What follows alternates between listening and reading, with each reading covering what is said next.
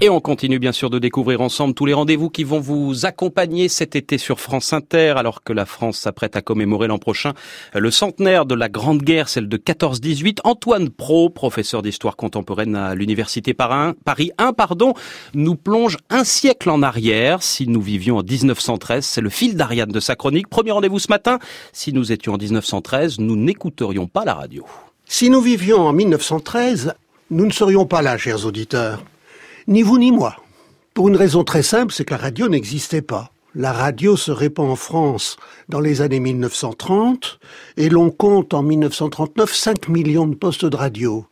C'est ce qui explique l'importance de la radio de Londres pendant les années d'occupation. Mais pendant la guerre de 1914, il n'y avait pas de radio pour écouter les informations le matin en faisant sa toilette ou en petit déjeunant. Alors, la question c'est comment connaissait-on les nouvelles à cette époque? Eh bien, on les apprenait avec retard, par la presse, par le journal. C'est la grande époque des quotidiens, nationaux ou régionaux, et c'est surtout la grande époque d'une quantité de centaines de petits journaux locaux qui ont disparu depuis, qui paraissaient une fois, deux fois, trois fois par semaine, rarement plus, et dont les titres étaient évocateurs. C'était euh, l'éclaireur du Gâtinais, euh, l'indépendant de Louan et de la Saône-et-Loire. Et c'est par là qu'on apprenait non seulement les morts, euh, les naissances, les foires, les marchés, mais aussi les événements de la politique. Quand le gouvernement voulait envoyer un message, il faisait placarder des affiches. Et c'est d'ailleurs par des affiches que l'on va connaître la mobilisation générale. Dans d'autres cas, il pouvait télégraphier au préfet, les préfets répercutaient sur les maires, et jusque dans les villages, on avait des crieurs publics.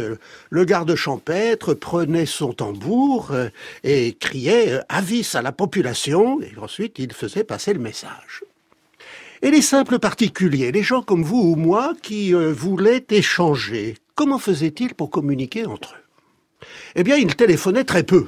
À l'époque, il y avait seulement 310 000 abonnés au téléphone, et ils s'en servaient d'abord pour leurs affaires. Rien à voir avec les 42 millions de portables d'aujourd'hui. Quand on avait une nouvelle urgente à transmettre, par exemple un décès à annoncer, eh bien on envoyait un télégramme. Autrement, on écrivait des lettres. À la veille de la guerre de 1914, on estime qu'il y avait 1 700 000 lettres échangées par an. Et elles étaient portées à domicile par 24 000 facteurs, dont 10 500 faisaient chaque jour à pied une tournée de plus de 28 kilomètres, tous les jours. L'administration Bonne Mère leur offrait deux paires de chaussures par an parce qu'ils en usaient beaucoup. Et après, on se demande pourquoi les poilus ont autant marché. C'est que la marche était un phénomène social majeur. J'aurai l'occasion d'y revenir. Alors le lien social passait par la lettre, d'où l'importance du savoir lire et écrire. Le tableau d'époque le plus émouvant, c'est peut-être le petit-fils qui lui sait lire parce qu'il a été à l'école et qui lit à sa grand-mère, qui elle ne sait pas lire, la lettre de son frère qui est en train de faire son service militaire et qui raconte ce qui se passe.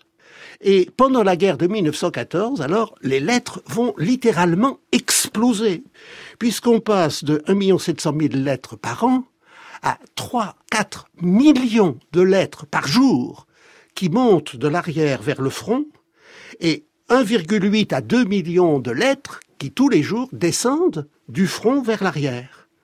On n'avait ni la radio, ni le téléphone, mais on écrivait, le lien social, c'était la lettre, c'était l'écrit. Et si nous vivions en 1913 signé Antoine Pro